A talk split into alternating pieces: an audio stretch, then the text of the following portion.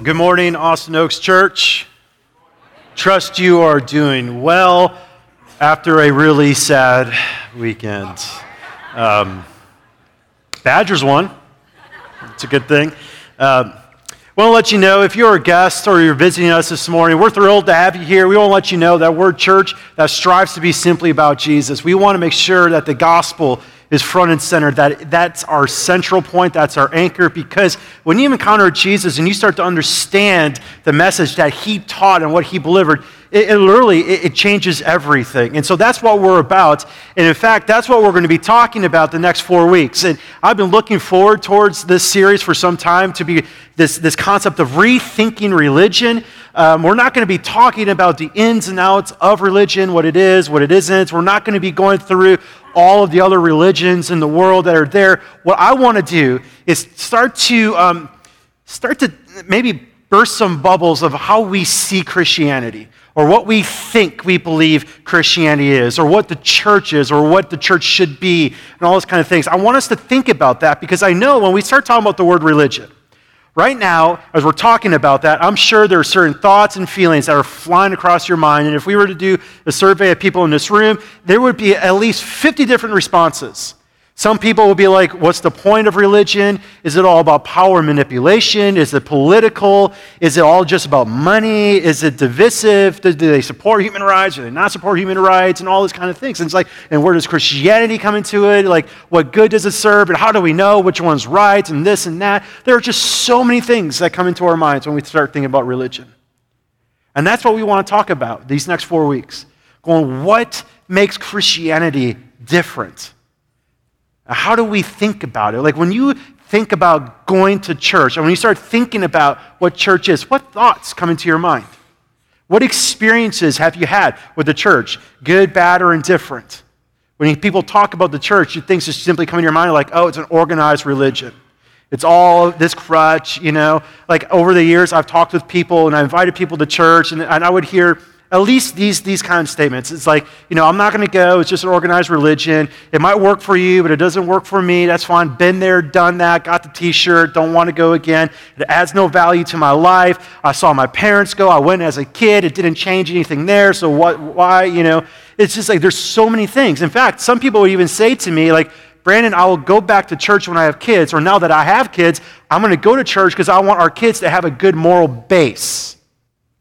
We start to think all of these different things about what Christianity is. In fact, if you've been around an evangelical Christian long enough, you probably heard this statement too. Oh, Christianity is not a religion, it's a relationship, which is true. But in the function of our belief in Jesus, we, we embody some practices that would be defined as religion. But as Pastor Chad already said, the major distinguishing factor between Christianity and all other religions is that all other religions are our efforts to try to earn something, to try to be good enough, to try to get peace, to try to prove something. That is not Christianity. Christianity's message, Christianity's religion is grace. It's the gospel. It's what he has done for us, where there's nothing that we could do. Our good enoughs will never be good enough. Our best efforts will never be good enough. It's what he did for us, and that changes everything. So, these next four weeks, that's what I want to talk about. And I want us to be thinking about this question What is the point of religion? Let's think about it this way What's the point of Christianity? Like, why does it exist? Why do we do what we do? Why do we go to church? Why do we sing songs? Etc., etc., etc. Churches try pretty hard to try to recruit people or to convince people to come to church. And I don't know if you've ever seen one of these signs before, but I think this is probably the slickest PR advertising campaign ever. I don't know if you've ever seen this type of sign before. Come on. Yeah. Oh my goodness! I didn't realize I wasn't there. I think I'm going to go now. You know, like things like that, you know, like it, it, it's not too helpful. You know, so we start thinking about this as like, okay, what makes Christianity set apart? Or even we start asking the question, like, why? Why? Like, literally, like, someone tell me why do we go to church? Like, why is church such a big deal? Like, can't I just do this on my own? Or what's the point of church? And all those kind of things. Like, this is the question I want to answer this morning is why go to church? Why do we do this on a Sunday morning? Why do churches across the nation, across the world do this? Why has this been happening for 2,000 some years? What is at the heart of it? And I want you to be thinking in the forefront of your mind your answers to that. Now, I want to tell you a little bit about my story. I remember when um, I was a young kid. I grew up in a church going family. My parents were church going parents, and they wanted us to be church going kids. In fact, they even said that. We want you to look like your cousins because your cousins are good Christian boys. And so that made my brother and I immediately want to spite the whole thing. Like, no, we're not going to because we don't want to be that. And, you know, I remember just going to Sunday school when I was a little kid. And, and I enjoyed Sunday school because our Sunday school teachers were amazing. It was so much fun. We just got to play around. It was a great time. But once middle school hit, I was just like, um, Sunday's my day off from school. Like, why would I want to get up early to go to something that feels like school? Like, the value just wasn't there for me. And so, my brother and I, at that point, we, we shared a bedroom, and, and it was every Sunday morning, every Sunday morning, like clockwork, my, my mom and dad would be yelling, Brandon, Brian, wake up, we got to go to church. And we would pretend that we never heard them. Like, it would just be a thing. Like, every Sunday, we would pretend we didn't hear them. And it got to the point then where my dad would finally get into the room, and he was getting upset. He's like, You guys, you got to get up, we got to go to church. And we would pretend like we didn't hear him. Right? And so then my dad would grab our dog and throw the dog on us.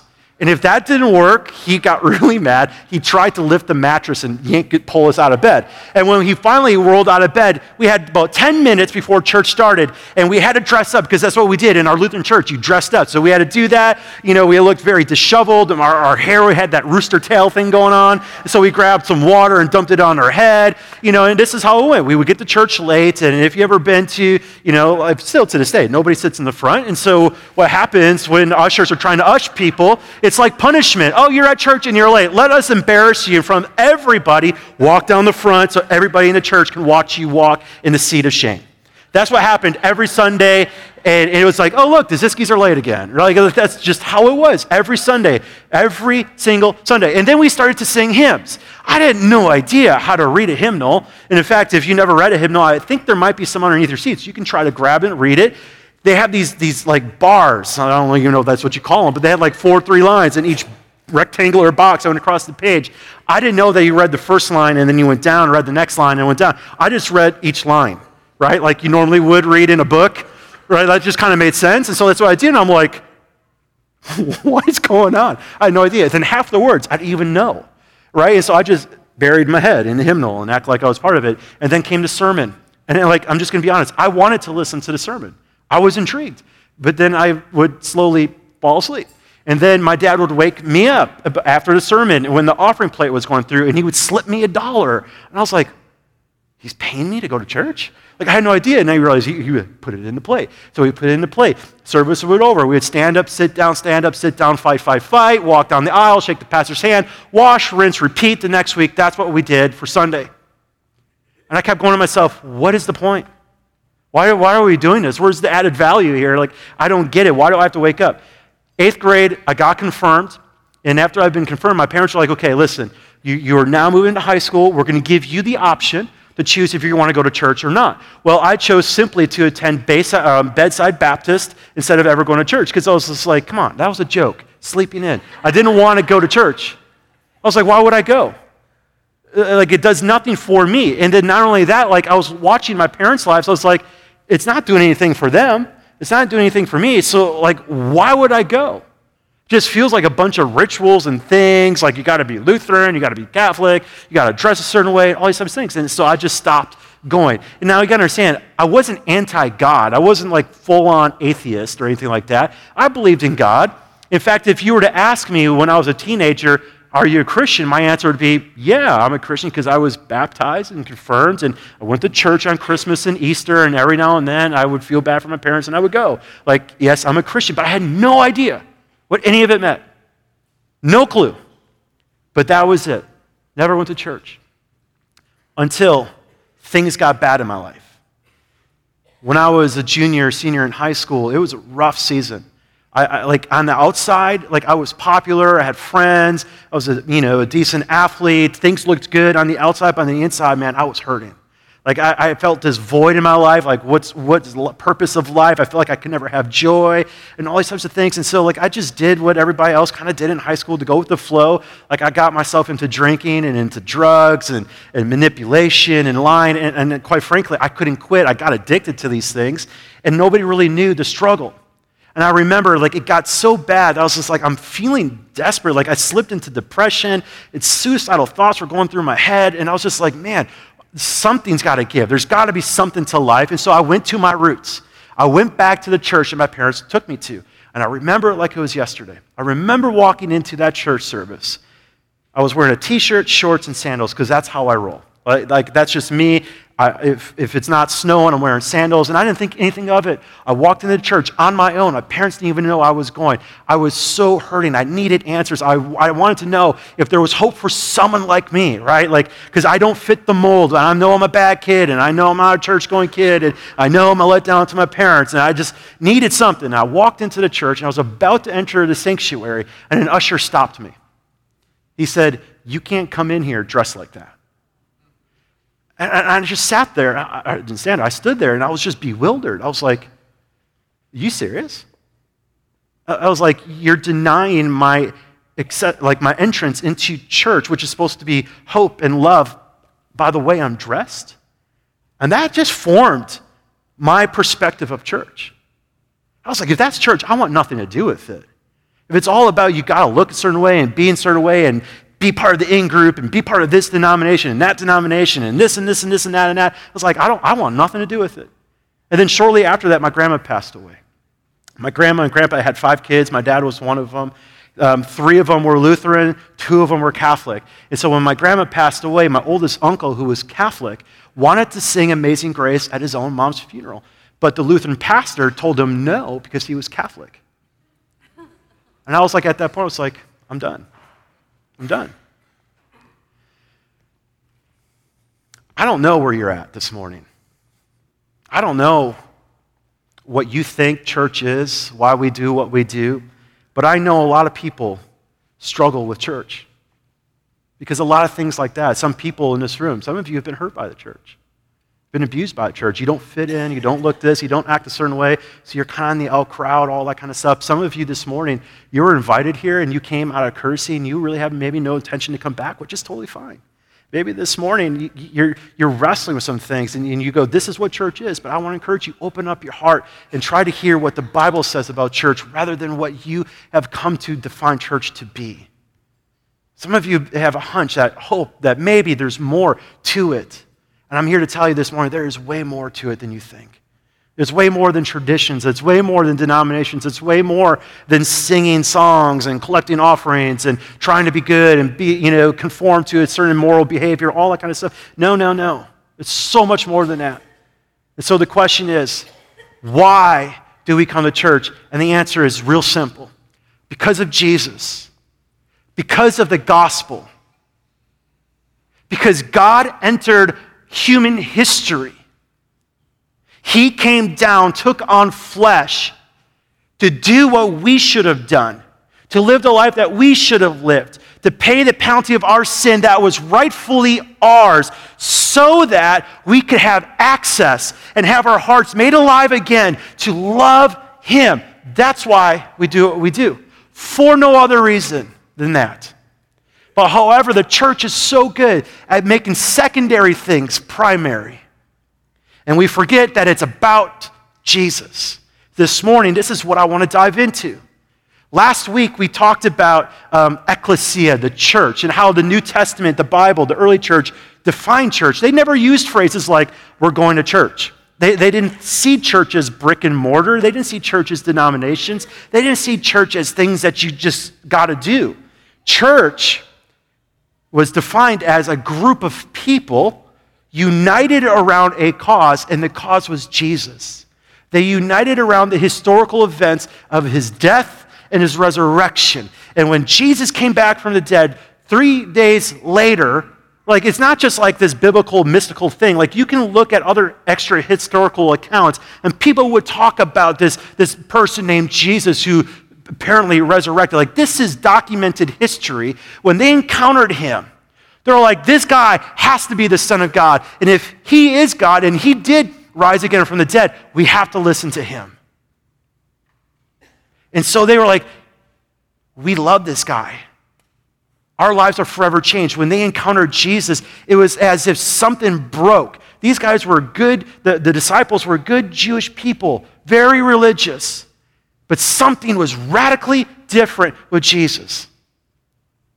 And so when they gave their lives to him, their hearts were alive. And also what we see is the birth, the dawn of the church. And we looked at this passage in Acts 2 42. And we're like, well, what did they do? And we read this passage and we were like, this is a natural overflow, a natural response because of God's love. This is what they did.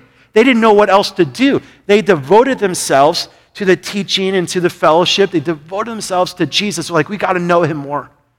Like, my goodness, like he came for me. Like when I like really hated him and I wanted him to die and I wanted nothing to do with him, he did this for me. While I was his enemy, he, he died for me. Like, oh my goodness, I want to know more. I've got to know more. And they devoted themselves to each other. And also, if we continue reading this passage, it was like God did something so beautiful in this early church that was so unique. They gathered around the gospel.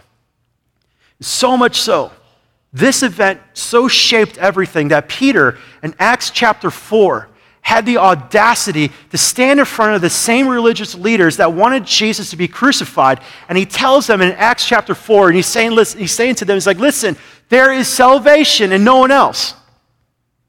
Like, there's no other religion that can save you, that can give you life, that can make your heart beat again the way it was designed to do. Nothing. Only Jesus can.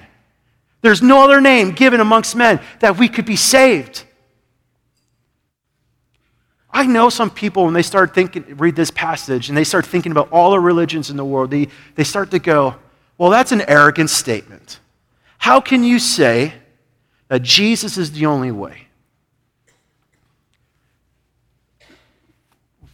We got to look at the tenor, the voice of this passage. Peter is not like saying, hey guys, we got it, you don't. Sorry. He, he's not like trying to be like putting his thumb on. It's like, hey, we're the right people and you're the wrong people. Like, we're the good people, you're the bad people. You're the pagan sinners out there, we're like the good Christian people in here. Like, he's like, listen, like, he died and he came back from the dead. We saw him. And so, therefore, there's no other name. Like, there's no other religion. There's nothing that could even compete to this. All other religions are like, you got to do X, Y, and Z. You got to do this and you got to do that. You got to pray five times a day. You got to give this. You got to perform this function and that function and this. And, and maybe, just maybe, if you're good enough and if God's in a good mood, He might accept you into heaven. Well, how do you know you're getting to heaven? I don't know. I was good. In, I did enough good. Well, how much is good enough? I don't know. I was just say, I don't know. Christianity is like, no, no. He did it all.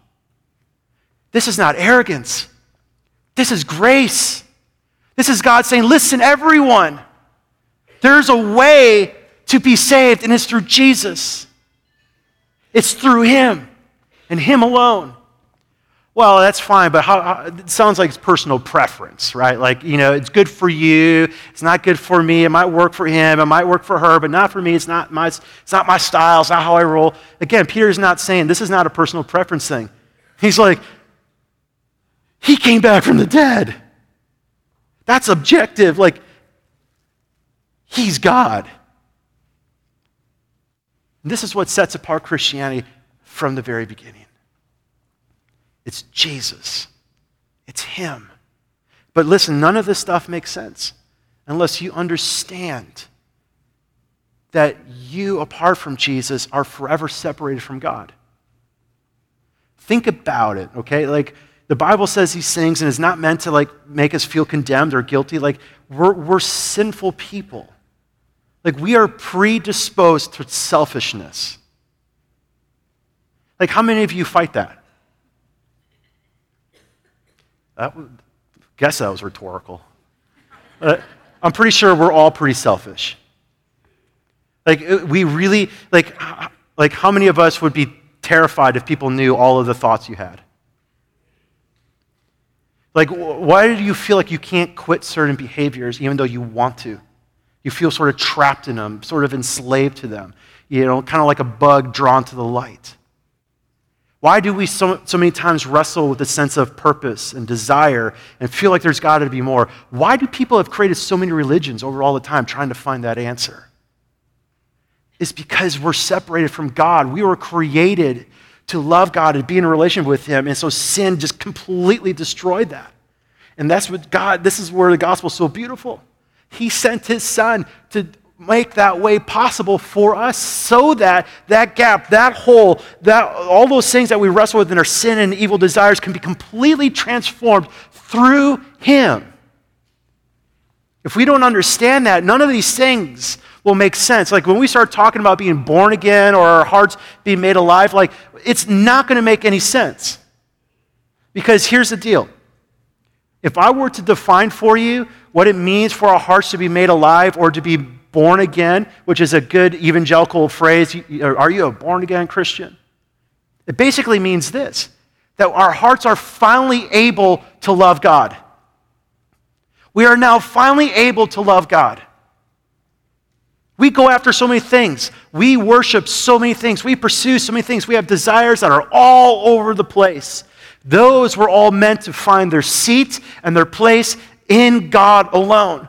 And when he came and he did this, and when the gospel makes um, room in our heart, and also we start to become alive in him, we're able to love him. The very purpose of our being, our existence, is now able to love him. So, why do we come to church? I want to suggest it's simply this reason. We come to church to learn how to love God. We come to learn to love Him. That's why we're here. Let me say this. If you've never tasted and seen the love of God, if you've never been caught up in God's love, if His truth has never penetrated your heart, church will never make sense. You'll come to church, you'll hear things about how to live better, you'll hear things about being a sinner and not being good enough and all these types of things. But if His love hasn't penetrated your heart, church will never make sense. We come here to learn how to love God, to be caught up in God's love. So, how? How do we learn to love God? How do we learn to love Him? Well, I want to go back one step and help us understand the greatest thing we can do as human beings, the highest calling we have, is to love God. When Jesus was asked in the Gospels, what's the greatest command? Like, out of all the religious rules and all the things that are there, Jesus, tell us what's the greatest command. And Jesus says, You want to know what the, greatest command is? Love the Lord your God with all your heart, all your mind, all your soul.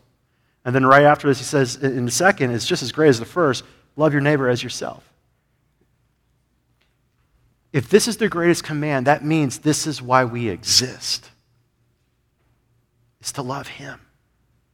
No other religion, no other method, no other program, no other thing can make you love God. Only the love of God can make you love God. That's it. And so when we come to church, we come to learn how to love because at its basic core, love is a response.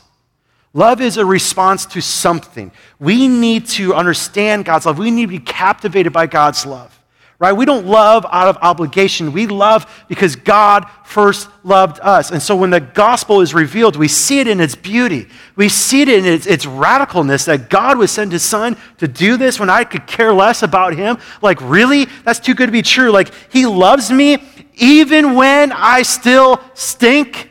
I almost said a different word. He, like, see, like, listen, I'm a sinner right there. I almost said something that would have been like, a, well, we're going to leave the church. He just said a four letter word. Okay, I'm going to stop. Just move on. Like, like, he loves us regardless. If I'm faithful, regard, like, I don't have to, like, I, I don't have to, like, prove it or earn it. Like, here's the problem. Human beings, we're reciprocal. We, we love by a give and take. We don't understand unconditional love. Very rarely do we love people unconditionally. It's like, oh, you're going to give me, so therefore maybe I'll give back. Like, I'll love you when you do this. You scratch my back, I'll scratch yours. And so we think that way with God. And that's why all the other religions are man made. They're all fake, they're all false, because they embody that lifestyle. But with Jesus, it's the complete opposite. I love you. I don't care if you love me back, I still love you. There's nothing you can do to make you love you more. There's nothing you can do to make, you, make me love you less. I love you. When that grabs our heart, things change. This love is so powerful that Paul, in the letter to uh, the churches in Ephesus, he wants them to understand something. He's like, listen, this is such a big deal. When you gather together, this is what I want you to experience. This is what I want you to understand. And Paul's praying for a bunch of churches, new churches in, in modern day Turkey.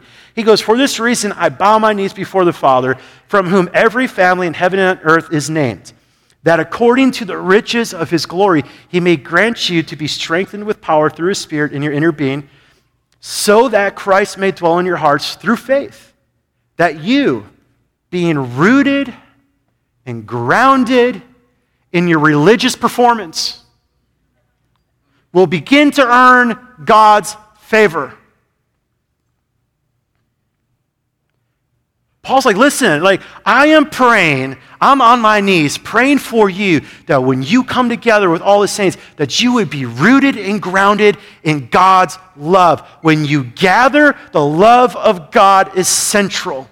You cannot learn to love God unless you are rooted in God's love.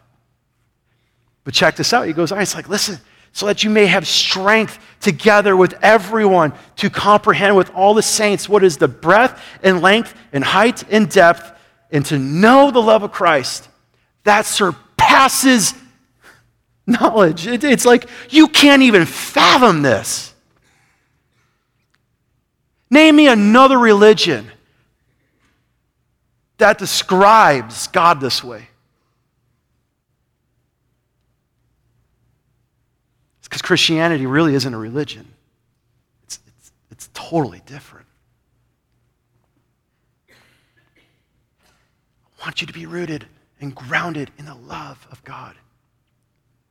Where did Paul even get this? Where did the early church even get this statement? Like, where am I getting this from saying that this is why we gather church? We get it from Jesus himself. In John 15, one of the most popular, you know, teachers of Jesus, the vine and the branches, I want you to, to see this with me. I am the true vine, and my Father is the vine dresser. And every branch in me that does not bear fruit, he takes away. Now, Jesus is the vine, we represent the branches, right? So it's just this beautiful image of how connected we are to Jesus. Every branch in me that does not bear fruit, he takes away, and every branch that does bear fruit, he prunes that it may bear more fruit. Already you are clean because of the word that I have spoken to you. Abide in me, and I in you, as the branch cannot bear fruit by itself unless it abides in the vine, neither can you unless you abide in me. I am the vine, you're the branches. Whoever abides in me and I in him, he it is that bears much fruit, for apart from me you can do nothing. You're like, you could read this and be like, see, it's about what we do.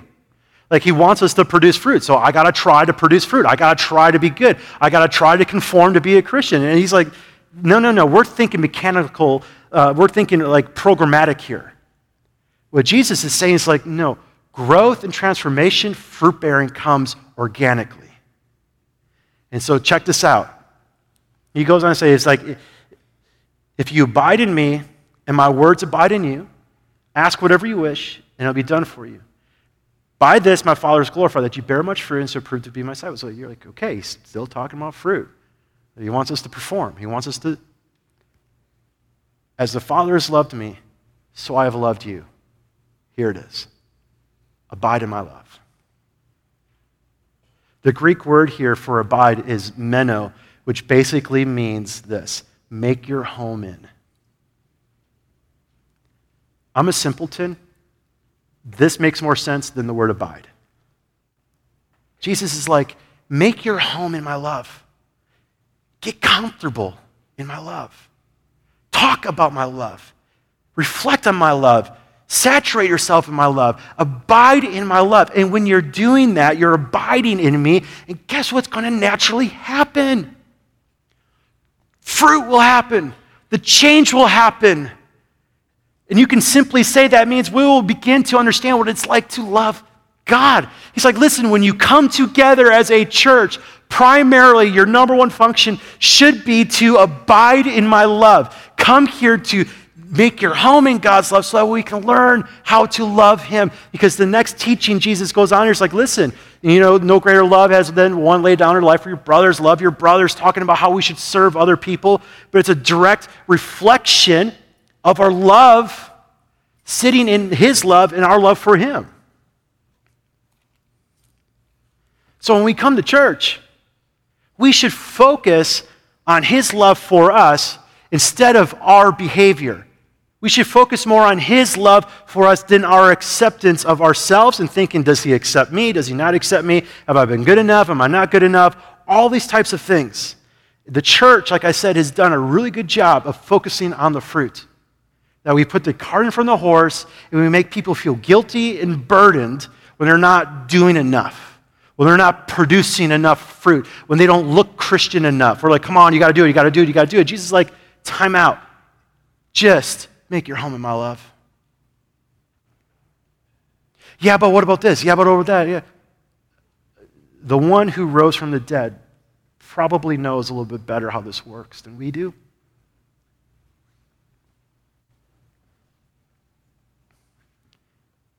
Now, I want to say this because this, this is not easy. Like, this is good, fun preaching fun to preach about God's love. But I know how hard it is to receive God's love. And I want you to hear this. It takes faith to receive God's love. It takes faith. Listen, it takes faith to believe that God loves you just the way you are. How many of you are struggling with that right now? How many of you had a week where you're like,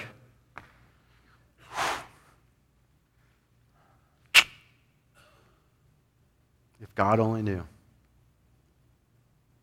How many feel like you haven't been Christian enough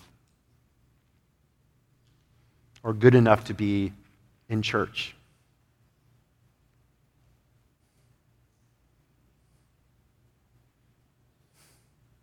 It takes faith to believe that God loves you just because he loves you. I mean, that's the power of God's love. And we get to choose how to respond to his love. Just like our kids, if you have kids, your kids get to choose how to respond to mom and dad. Even though you love them, they get to choose how to respond back to you. You can't force them to love you. You can't make them feel obligated to love you, even though sometimes that's how we think it works in the church world. Hey, God, I'm here. I'm here. I love, I love you. I love you because you commanded me to love you. You said the greatest commandment is to love you, so I, I love you today.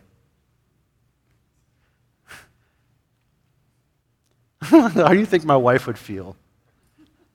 If I went, babe, let's go out to eat on Thursday. Thursday's date night.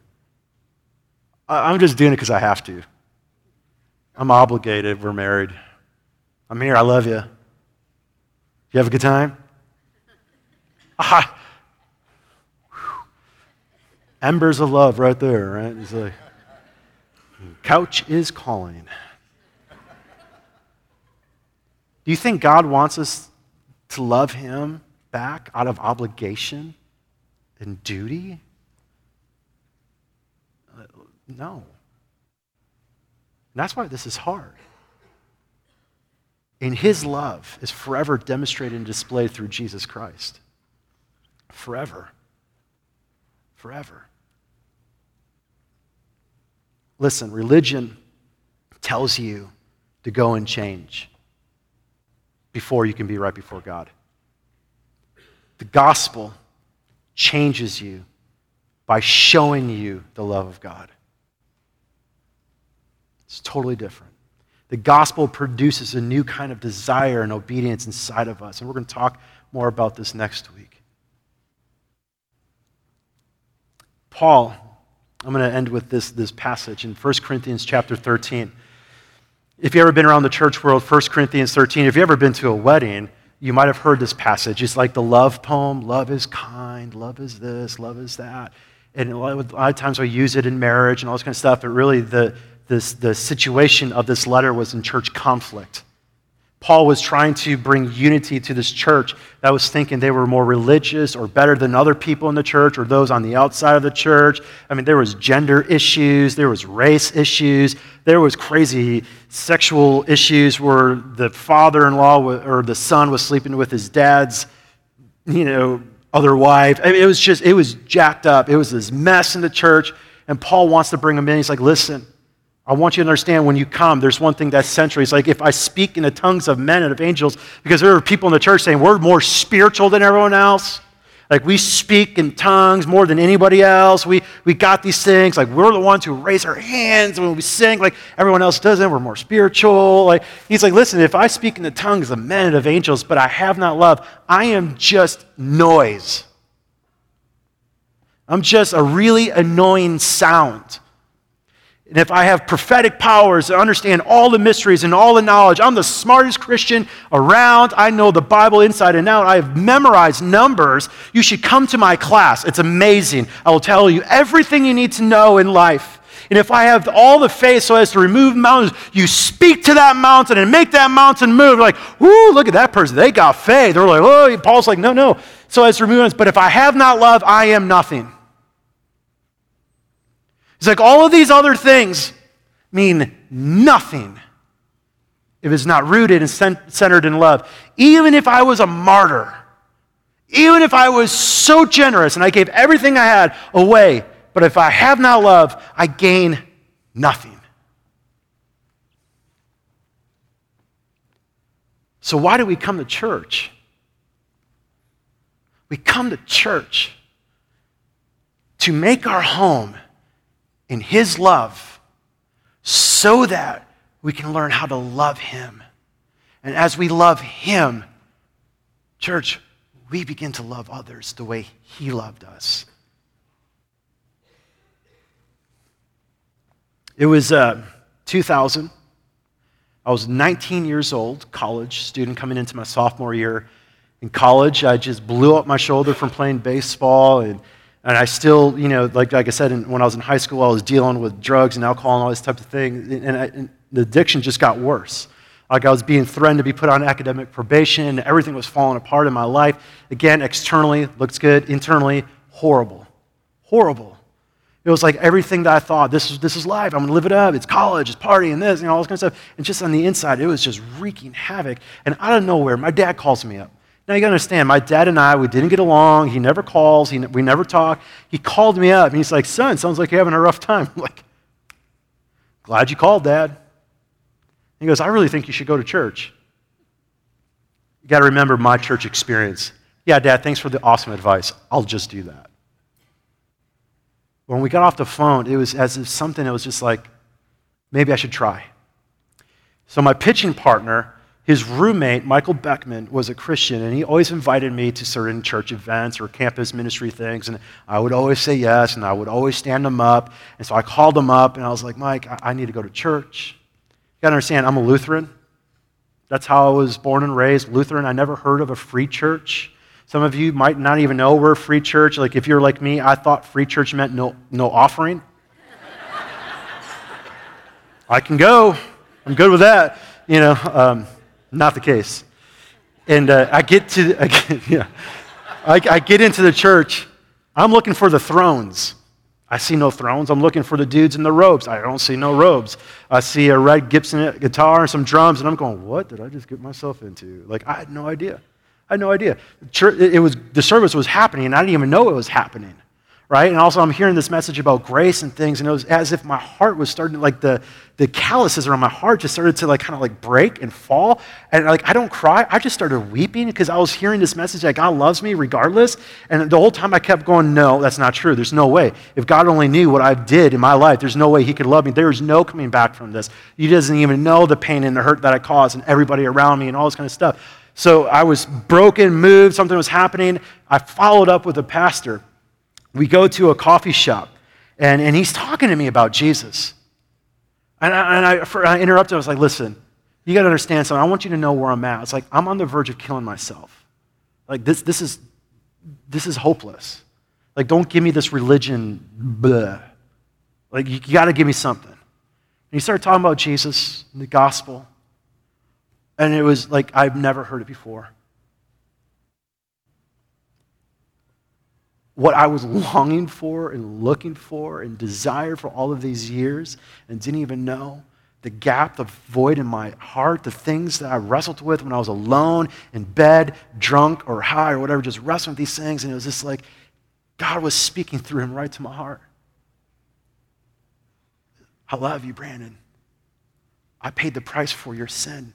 There's life. And he goes, You want to pray? and I was just like, um, we don't pray out loud.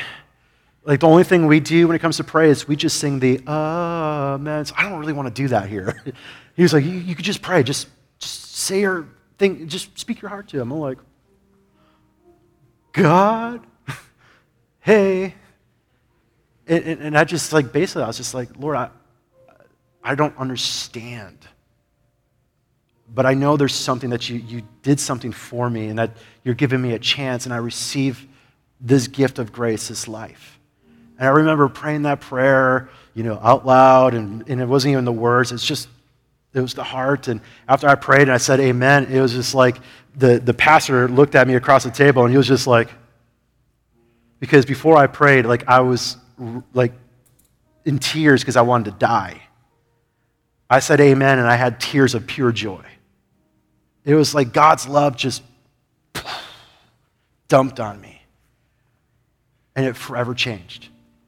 And I was like, Lord, if, th- if this is it, everybody's got to know about this. I share all of that this morning because I want to end with this point. I want you to walk out of here. If you get anything, this is what I want you to get is this. There is nothing there's nothing that I could do to make God love me more, and there's nothing that I can do to make him love me less.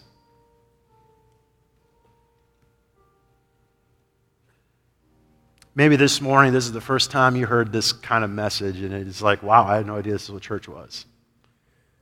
I'm with you. Maybe this would be the morning where you just receive the gift of grace that He's given you. You don't have to fully understand it. But what you got to do know is that when Jesus touches your life, when his love gets your heart, game changer. Changes everything. So I want to encourage you wherever you're at, say yes to Jesus. Say yes. It's the greatest decision you'll ever make. And it has nothing to do with religion because it is a relationship. It has nothing to do with what you can do, it has everything to do with what He did for us. Father, we come to you humbled. Humbled knowing that in our humanity, we try so hard to be good. We try so hard to be right. We try so hard to prove ourselves, to get worth and self esteem and all these things. Lord, we try so hard to find purpose. We've made so many idols, we worship so many things. And the answer is in you it's Jesus. So, Father, I just ask that wherever we're at this morning, you would speak to our hearts. You're the Holy Spirit. You know where we're at. You know what each one of us needs to hear this morning. I ask, Lord, that you would do that. Lord, we just pray that we would make our home in your love. We want to be a church that is known to be caught up in your love and that is passionately striving to learn how to love you well. We pray this in Christ's name.